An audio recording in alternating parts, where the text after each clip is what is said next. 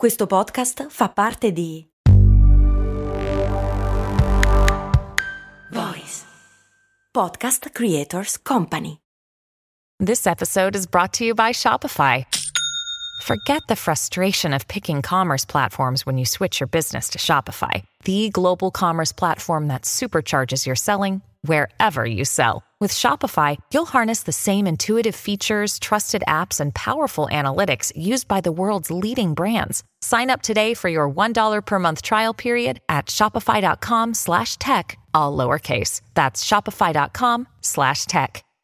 Benvenuti all'ultima puntata di Umani Molto Umani di questa stagione, ovviamente. E ve lo dico subito, è una puntata un po' diversa, intanto perché è stata registrata in live, nel senso che non siamo negli studi di Voice, ma siamo noi che siamo usciti e siamo andati a un evento in cui appunto c'era anche una persona che era un sacco di tempo che volevo incontrare, ovvero Cristina Cattaneo, il medico legale più famoso d'Italia, anche se probabilmente questo termine non è che la faccia impazzire, non è esattamente una persona alla quale piace mettersi in mostra mostra. Le piace un sacco il suo lavoro, questo sì. E il suo lavoro è stato determinante in una serie di casi che conoscete sicuramente. Che ne so, ha lavorato al caso delle bestie di Satana, ha lavorato quando c'è stato il famoso incidente aereo a Linate e soprattutto, e questo è quello meno mainstream, perché magari è più lontano da quelli che sono i temi crime che piacciono tanto al pubblico, dicevo, soprattutto ha lavorato e sta lavorando ancora alacremente insieme al suo team per dare un'identità a tutti i migranti che hanno perso la vita in uno dei naufragi naufragi più devastanti del Mediterraneo. Se non la conoscete vi consiglio l'ascolto di Labanov, un podcast di Rai Play Sound veramente bello. Labanov è il laboratorio di antropologia forense cofondato da Cristina Cattaneo. Niente, tutto questo per dirvi che noi ci sentiamo fra un pochino, ci sarà una breve pausa, non è che andiamo via per degli anni con Umani molto umani. E poi per dirvi che appunto è una puntata un po' diversa dal solito, sentirete il suono un po' diverso e soprattutto esce in contemporanea al video che come vedrete ovviamente non è girato nel negli studi di Voice, ma è su un palco, quello della fabbrica del vapore a Milano. Buon ascolto! E ricordatevi di seguire il canale YouTube, seguire il podcast qui sulla piattaforma di podcast e seguitemi anche su Instagram, sono Radio Kesten. Ci sentiamo!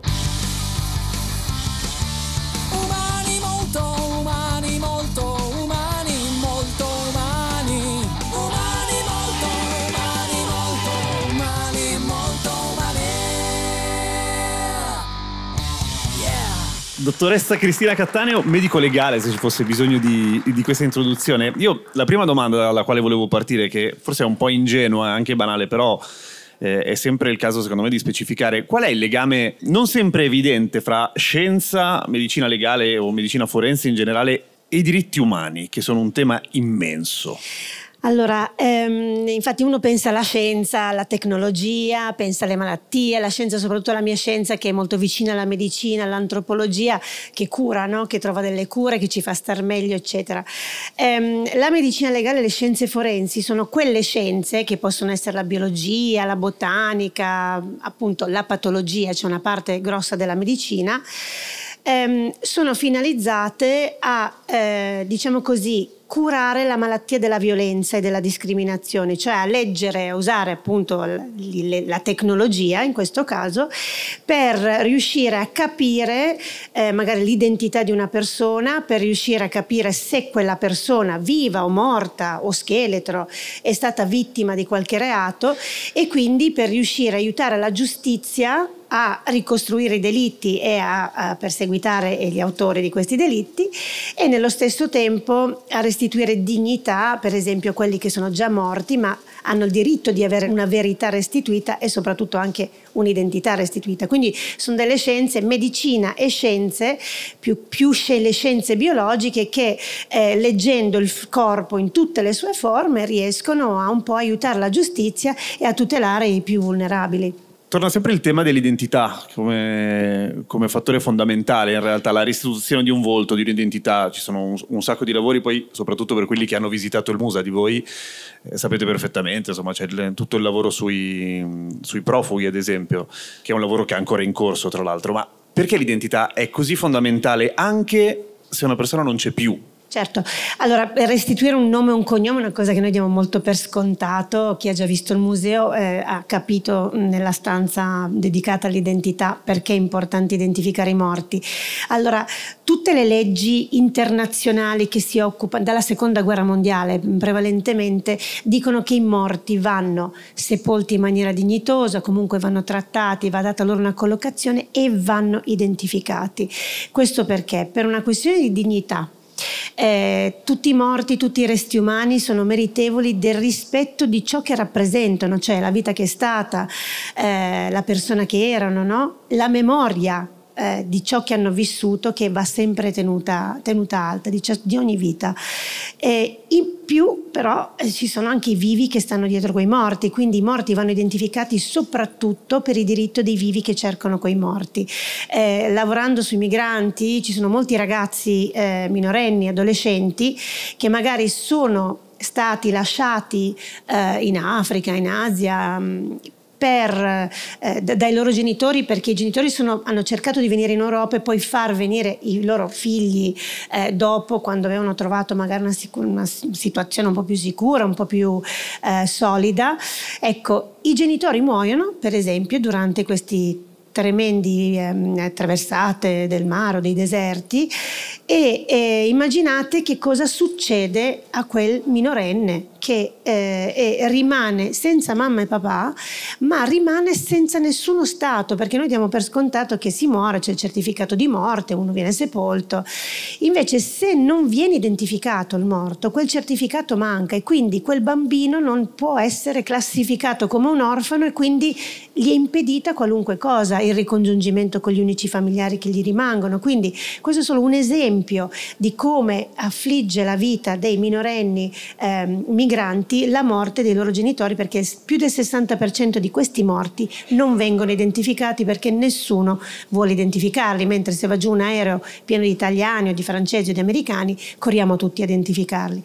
E poi bisogna dire che ehm, l'identità, l'identificare il morto tutela la salute mentale di chi rimane perché quei figli, quelle mogli, quei fratelli ehm, devono iniziare il lutto. Il lutto è qualcosa di terribile ma che va elaborato senza avere la certezza della morte del tuo caro, uno continua a sperare e questa speranza porta a dei problemi mentali molto gravi, quindi è una questione di diritto alla salute mentale. Non è mai meglio non sapere, quindi? Non è mai meglio non sapere. Io quando ho iniziato questo lavoro ho detto ma forse preferirei non sapere, se toccasse a me preferirei non sì. sapere. Poi essendo molto vicina a delle situazioni eh, reali vissute da persone che aiutiamo a cercare i loro morti, ho capito che è meglio. Mi ricordo sempre un carabiniere che aveva perso la figlia, diceva a me non interessa sapere se è morta, se è viva, non c'è, per me non c'è.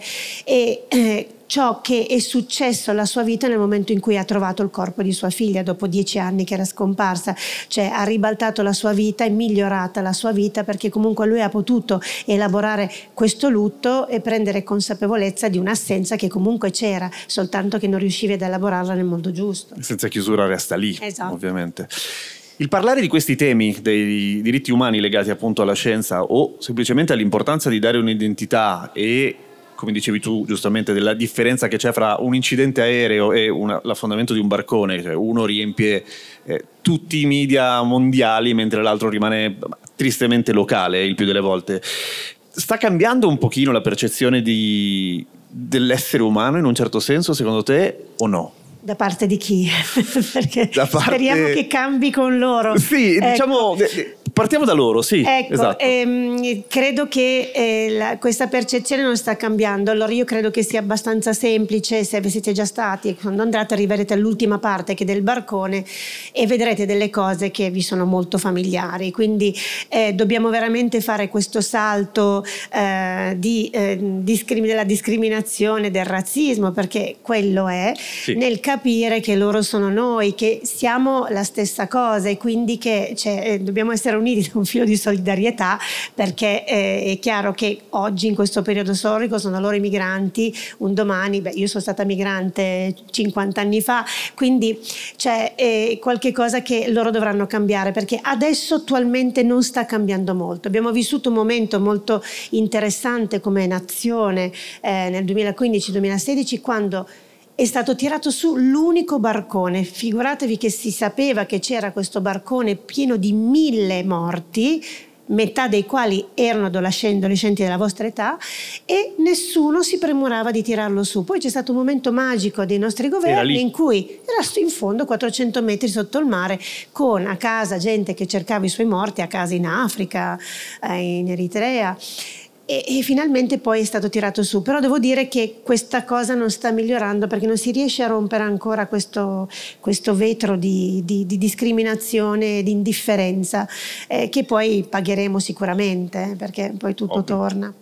Io non so eh, se dire, il, il, mio punto di vista da visitatore del, del Musa rispecchia quello di, di quelli che l'hanno già visto, però mi ricordo in particolare un oggetto che ho trovato particolarmente simbolico, di quegli oggetti che ti fanno fare click in un certo senso, che pensi, ah ok, sì, siamo uguali. La dist- la banalissimo, cioè se io dovessi affrontare un viaggio lungo, brutto, eh, o magari no, scomodo, dipende, però le cuffie le avrei, no? Perché comunque voglio distrarmi, voglio ascoltare la musica, ed è esattamente quello che avevano loro ovviamente. A me quello che ha fatto più, più, più colpo e sono perché io uso poco gli auricolari e sono, sono stati i sacchettini di, di terra. Ah, Questi sì. ragazzi, io non so se voi, io quando avevo la vostra età, eh, io ero migrata in Canada, quando tornavo in Italia tutte le estati mi portavo, adoravo l'Italia, mi portavo dei sacchettini di eh, rami, fiori secchi della campagna dove ero andata in vacanza e, e li, met- li tenevo nel portafoglio, li tenevo in tasca. E questi ragazzi hanno dei sacchettini cittadini della loro terra, della terra del loro paese, che tengono come, come memento all'interno. E quello per me è stato un cortocircuito, poi sarebbe bello vedere quando lo vedranno loro che cosa, con che cosa connettono. Cosa succede dentro di voi? Io ho sentito definire il tuo, il tuo, lavoro, non alle tue spalle, in interviste, come un lavoro terribile. Perché effettivamente visto da fuori, sempre dal punto di vista del profano, uno si immagina come minimo un, un, lavoro molto intenso dal punto di vista emotivo e anche emozionale. E come mai c'è questo tabù di tutto quello che riguarda la morte ancora? Nel senso perché il tuo lavoro è prima di tutto terribile, visto da fuori, secondo te? Allora, io credo che sia un lavoro bellissimo il mio, per cui ovviamente se no non Beh, lo farei. Immaginavo. Eh, però è, è, logorante, ma come tanti lavori, eh, immagino che ci siano lavori molto più logoranti miei, del mio. Ehm, perché la domanda è perché viene visto così? Perché... Sì, no, perché il, ta- il, tabù della morte in generale, cioè ma, rifugire dalla morte è ovvio. Non parliamo di morte, non vogliamo, scotomizziamo tutto ciò che è eh, resti umani. Figuratevi che noi abbiamo dovuto fare una lotta per ehm, poter rendere patrimonio scientifico e culturale, anche se c'è una legge che lo permette, i resti umani non reclamati. Um, in, in, museo vedrete che ci sono delle sezioni con, con delle, delle, scatole messe, tenute dignitosamente con una persona per scatola che vanno dall'epoca romana all'epoca più recente, di 70-80 anni fa. E quei resti eh, devono essere considerati come l'ultima parola che ci dicono questi morti, cioè un modo che loro hanno per aiutare la società, aiutandoci a creare nuovi metodi, nuova scienza per identificare le persone. Questo lo capirete meglio quando vedrete l'ultima sezione del museo. Figuriamoci che tanta gente ancora dice, ah ma no, ma di queste sono ossa vere, ma assolutamente no. Cioè siamo noi che dobbiamo avere rispetto di queste ossa e non eh, ribrezzo, ma c'è questa idea di scotomizzare, cioè la morte è qualcosa che due certezze, se si nasce si muore. E, ehm, però eh, appunto i morti possono dare tantissimo e dobbiamo ancora superare questo tabù che i morti possono dare tantissimo, che le autopsie vanno fatte per tutelare i vivi, che i morti vanno osservati con attenzione perché possono aiutarci a migliorare la nostra salute e la nostra sicurezza. Questo è un passaggio molto difficile da fare perché siamo una società edonistica che ama soltanto vedere quello che è bello, quello che piace. È chiaro che la morte non piace a nessuno, ma i morti non sono la morte, sono un'altra cosa. A proposito di edonismo e, di, di, e della società nella quale viviamo, c'è eh, molta spettacolarizzazione intorno a, a tutto quello che, che è il uso il termine eh, appropriato, crime, ok? Quindi tutta la versione mediatica di quello che gira intorno a questo tema. Eh, questa spettacolarizzazione fa bene, fa male, è, è, è neutra? Allora, non è così, cioè chi di voi guarda Bonzo, non so, c'è stata una maratona recentemente, forse siete troppo giovani per esservi beccati Bonzo, CSI o comunque quelle serie crime, eh, vedrà che anche se li chiamano alle tre di notte sono belle, tutte belle truccate le donne, gli uomini tutta la barba, tutti travestiti bene, non manca mai nulla nella valigetta che aprono sopra il luogo, non è così, non aprono mai al contrario. DNA si, eh. si, fa clic e ti dice il risultato. si fa il DNA, si fa il tampone, dopo poco tempo arriva subito, non va mai rifatto perché non è venuto bene, quindi non è molto realistico, però devo dire che ci hanno fatto bene nel senso che hanno un po' portato alla ribalta un lavoro che per i motivi che mi hanno detto prima forse era poco popolare e, ehm, e quindi hanno mm, creato un'attenzione.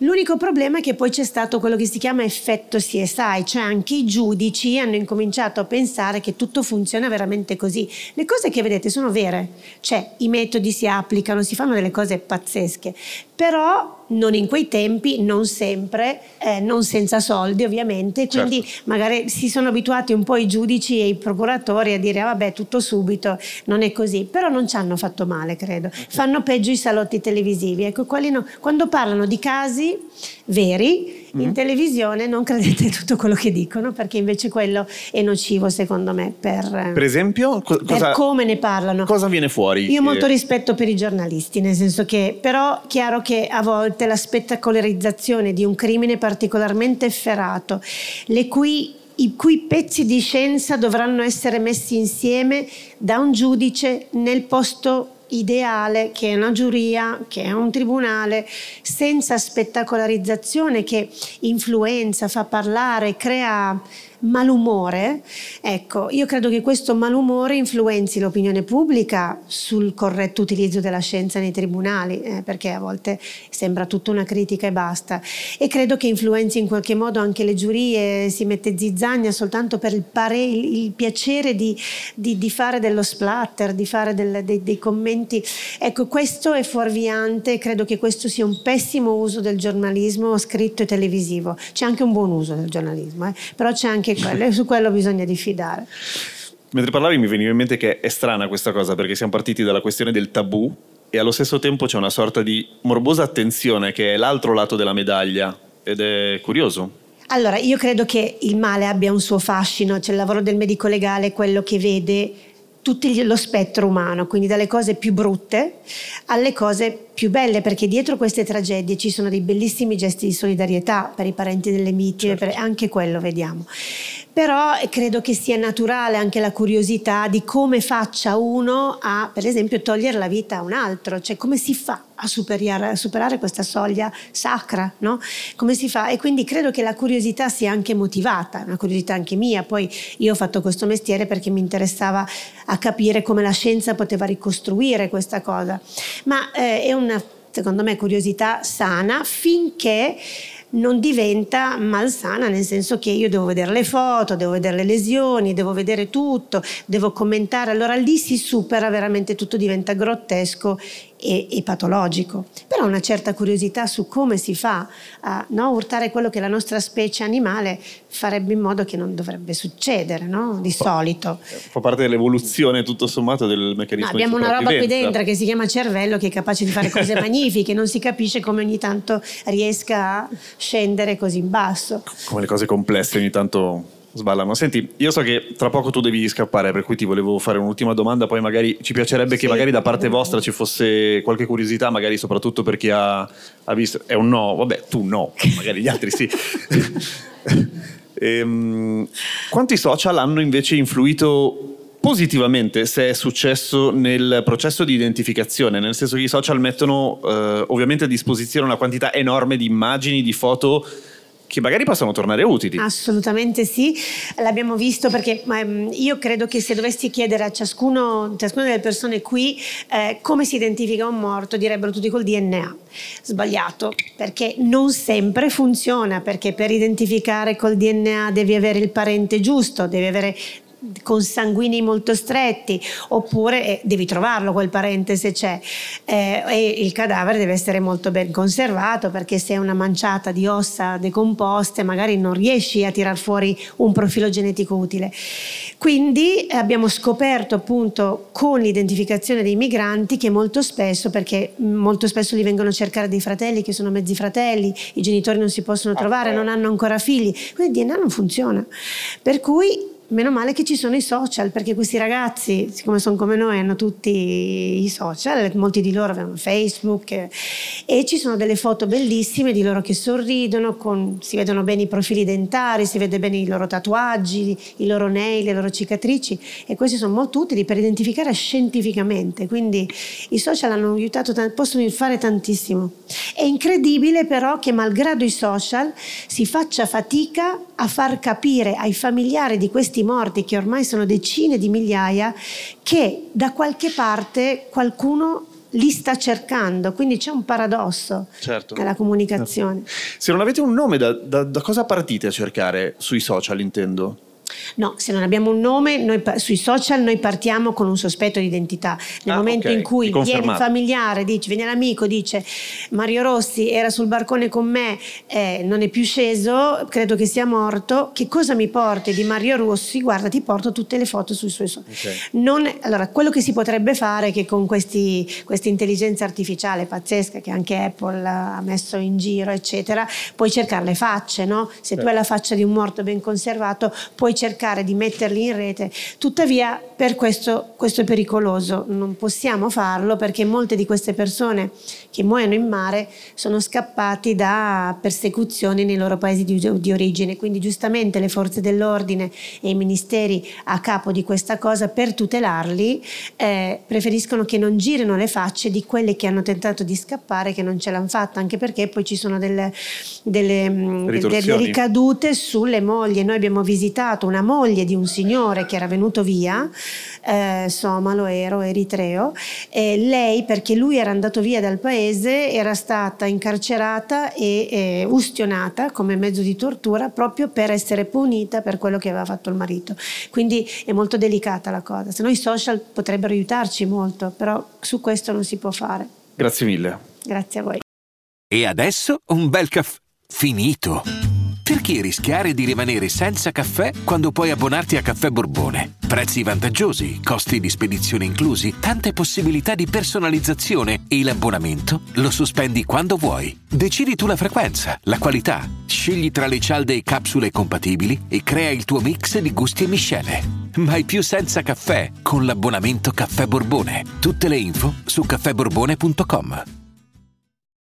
Allora, se voi avete qualche domanda, a parte te naturalmente, giuro.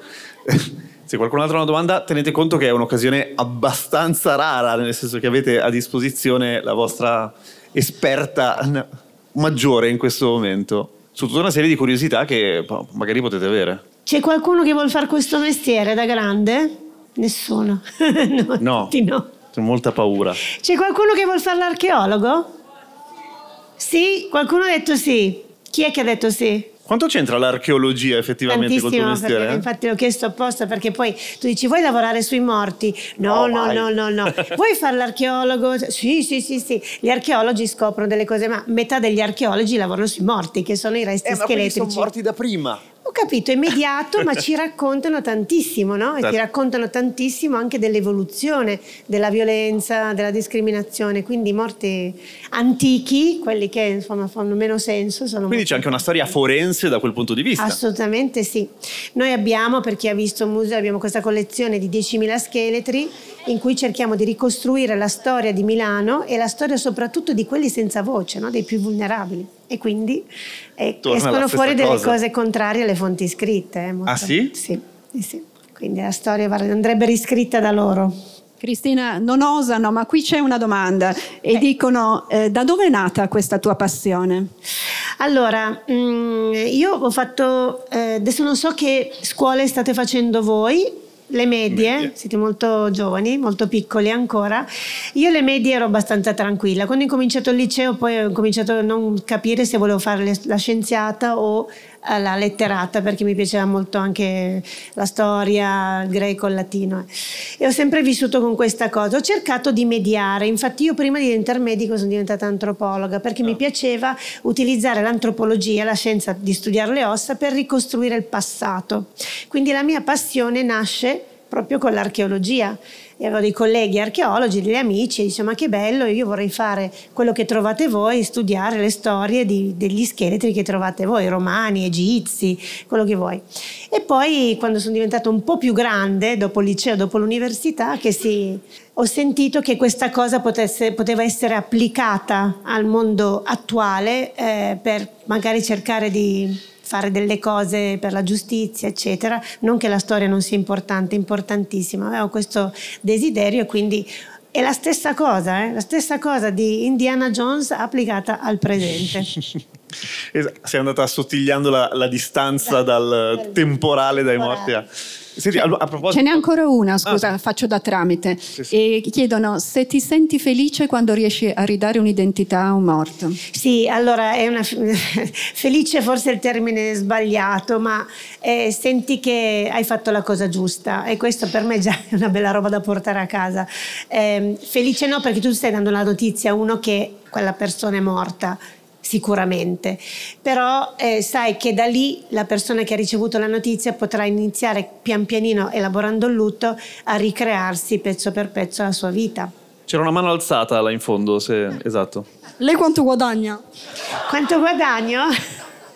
È giusto, è giusto. Buona questa domanda. Allora, eh? Buona questa domanda. Buona questa domanda. Io faccio il professore universitario, quindi io guadagno da tanto tempo, perché ho 60 anni, quindi io guadagno 3.000 euro al mese. Vite che tanto? Va bene, vedete, comunque la scienza vale la pena. Vedete al vostro medico di base quanto guadagna. Ecco, ecco. grazie mille Cristina. Buono spettacolo.